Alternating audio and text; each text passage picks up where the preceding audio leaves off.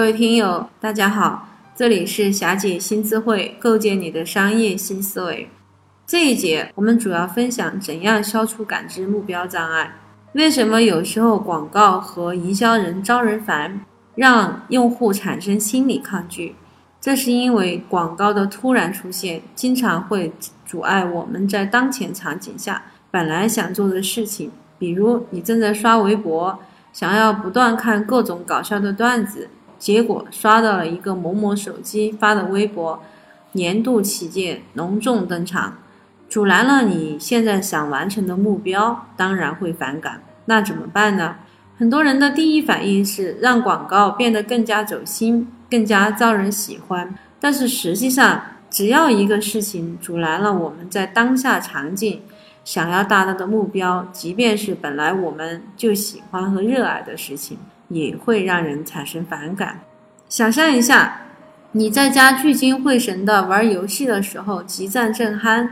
老妈突然走过来给你端了一碟你最爱吃的水果，这个时候你内心的真实感觉是感谢还是厌烦呢？仔细想一下，这种感觉是不是特别像你看到某些营销的感觉？比如打开支付宝，你本来的期待是完成理财等任务，结果突然跳出一个和社交相关的营销活动，即使你本身喜欢这个活动，也会因为阻碍了你当下想要完成的目标而产生厌烦。遇到这样的现象怎么办呢？其实最重要的方法是让你的营销活动更加像用户在该场景下本来就要完成的任务，从而降低目标障碍。这就意味着你需要根据用户在场景中的任务来设计营销活动。微博场景，如果你投微博广告，就需要想清楚用户在微博环境中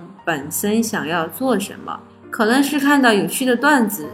可能是热门八卦，所以你应该让广告以段子的形式出现。杜蕾斯等在微博上的借势营销之所以没有引起反感，反而引起用户喜欢，并且自发传播，有一个重要的因素，就是因为这个原因，这是用户本来就在微博上想完成的任务。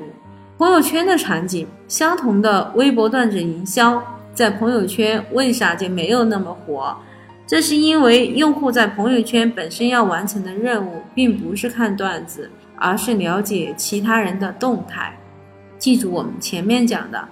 即使是用户本来就喜欢的东西，没有出现在合适的场景下，就会阻碍用户的目标。所以，朋友圈很多成功的、没有引起反感的广告，更加像一个朋友的聊天和说话。我们再来看新闻客户端信息流的广告，比如你要在新闻客户端投信息流广告，应该怎么减少反感呢？很简单，我们就要问自己：用户在新闻客户端的场景下，本身可能想完成什么任务，或者达到什么样的诉求？通过新闻客户端，当然是想看和想了解这个世界上正在发生或者发生了什么，所以。您设计的广告自然也要有这样一个特点，像一个新闻信息一样，告诉用户世界上正在发生什么。这就是我们常常所说的借势营销。